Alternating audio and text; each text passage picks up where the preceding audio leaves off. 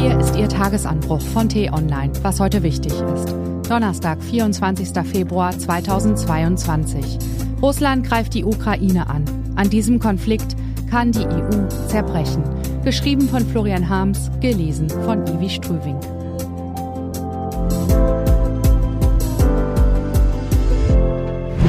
Ich wünschte, ich könnte Ihnen heute einen guten Morgen wünschen, aber der Morgen ist nicht gut. Jahrzehntelang hat in Europa Frieden geherrscht. Seit heute Nacht ist das vorbei. Das russische Militär hat die Ukraine angegriffen. Präsident Wladimir Putin hat einen Auslandseinsatz seiner Soldaten angeordnet.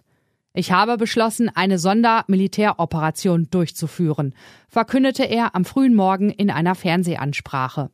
Er entspreche damit einer schriftlichen Bitte der Chefs der Volksrepubliken Luhansk und Donetsk um Beistand, um Angriffe von der ukrainischen Armee abzuwehren. Schwadronierte er, aber das ist nach der wochenlang vom Kreml geschürten Eskalation natürlich eine Farce.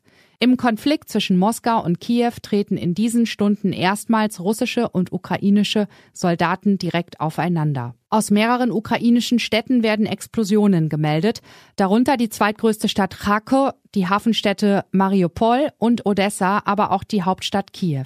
Putin hat gerade eine umfassende Invasion der Ukraine gestartet, twittert der ukrainische Außenminister Dimitro Kuleba. Der Ölpreis schnellt hoch, steht erstmals seit sieben Jahren bei mehr als 100 Dollar für ein Barrel. Die Aktienkurse an den asiatischen Börsen stürzen ab. Die europäischen und amerikanischen werden folgen. Unsere Redakteure, Redakteurinnen, Reporter und Reporterinnen halten Sie auf T-Online Minuten aktuell auf dem Laufenden. Der Kreml-Chef schürt das Feuer mit martialischen Worten. Ziel ist der Schutz der Menschen, die seit acht Jahren Misshandlung und Genozid ausgesetzt sind, behauptete Putin in seiner Rede. Dafür werden wir die Entmilitarisierung und die Entnazifizierung der Ukraine anstreben. Es ist die Sprache der Lügen, der Gewalt und der Brutalität. Eine Sprache, wie wir sie aus den dunkelsten Tagen Europas kennen. In dieser Nacht auf den 24. Februar 2022 hat sich Wladimir Putin endgültig auf die Seite der Finsternis begeben. Er ist jetzt ein Kriegsverbrecher und jeder zivilisierte Staats- und Regierungschef wird ihn ab sofort so behandeln müssen. Keine Wischiwaschi-Diplomatie mehr. Keine Wirtschaftsdeals mit einem Altkanzlerlobbyisten mehr. Keinen Millimeter politischer Nachsicht mehr. Die Staaten der Europäischen Union müssen jetzt gemeinsam hart und konsequent reagieren.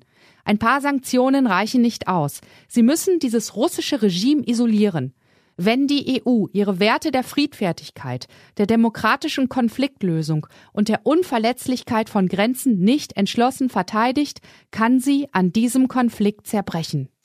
Leiden werden unter der Eskalation nicht nur die Menschen in der Ukraine. Leiden werden auch viele Russen und jeder Europäer, dem an Frieden und Stabilität unseres Kontinents gelegen ist. Es tut mir leid, dass ich Ihnen heute Morgen keine bessere Nachrichten melden kann. Der 24. Februar ist ein dunkler Tag.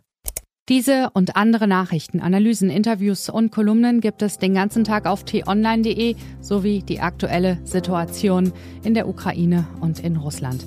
Das war der T-Online-Tagesanbruch vom 24. Februar 2022, produziert vom Online-Radio- und Podcast-Anbieter Detektor FM. Immer um kurz nach sechs am Morgen zum Start in den Tag. Das war der T-Online-Tagesanbruch für heute. Ich wünsche Ihnen einen aufschlussreichen Tag. Ihr Florian Harms.